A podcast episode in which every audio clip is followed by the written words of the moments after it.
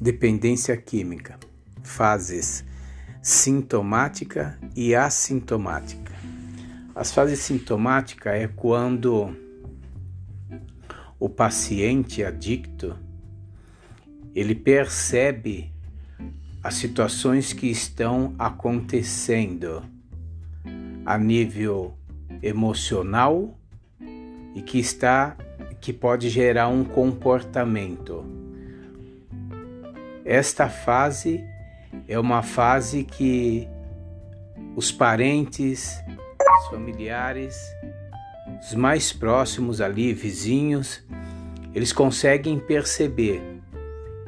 E aí é possível até uma interação, um auxílio, quando o, as duas situações, família e adicto, estão muito bem.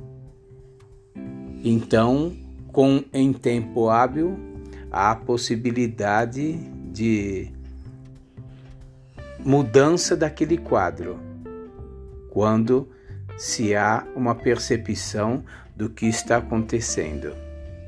Já na fase assintomática, não há percepção das situações emotivas por conta das vivências que estão acontecendo internamente.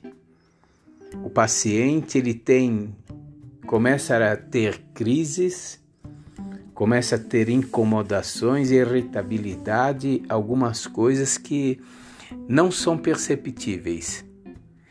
E quando estas não são observadas, pode desencadear uma situação ainda pior do que o momento, a, a, as outras vezes.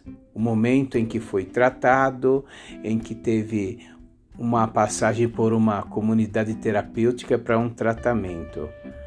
Porque a recaída, dependendo do grau de vivência, de desgaste emocional, pode levar esse adicto a um uso abuso muito maior do que das primeiras vezes, por conta da tolerância, que é a questão do adicto usar quantidades maiores de substância para querer ter a sensação, o toque como da primeira vez.